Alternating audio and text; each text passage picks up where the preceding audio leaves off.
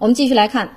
日前呢，针对妙可欣坠楼事件当中当事的教师袁登美的师德师风问题，有关部门呢又有了新的调查和进展。与此同时呢，多名早已毕业的往届学生现在也站出来了，实名举报这个袁登美啊曾经对他们进行过打骂和一些侮辱行为。之前呢，面对记者的追问，涉事学校负责人呢曾经表示说，袁登美啊业务能力是比较强的，和其他老师的相处过程当中啊也是正常的，并且呢说他。为此事啊是十分伤心的。然而，在袁登美教过的学生口中啊，他却是一个喜欢打骂学生，曾经呢把热水泼到过学生身上，一不顺心呢就拿学生撒气的人。当我们将这些指控与有关部门发现的袁登美私自违规开设补习班、收取红包等一系列的事实放在一起的时候，不难看出这个袁登美啊到底是一个怎么样的两面人。尽管呢袁登美受到了舆论关注时，最大的原因就是他在这个妙可晴坠楼的事。事件当中，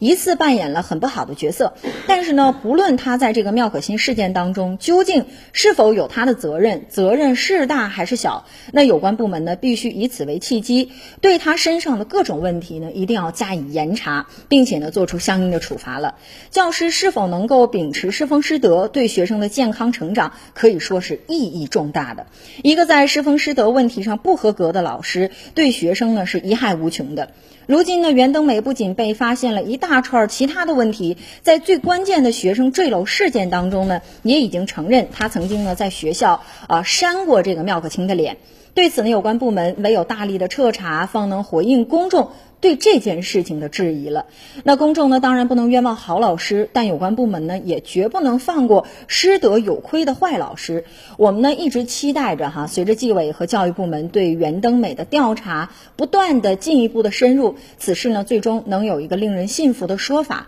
校园环境呢，也能得到彻底的净化。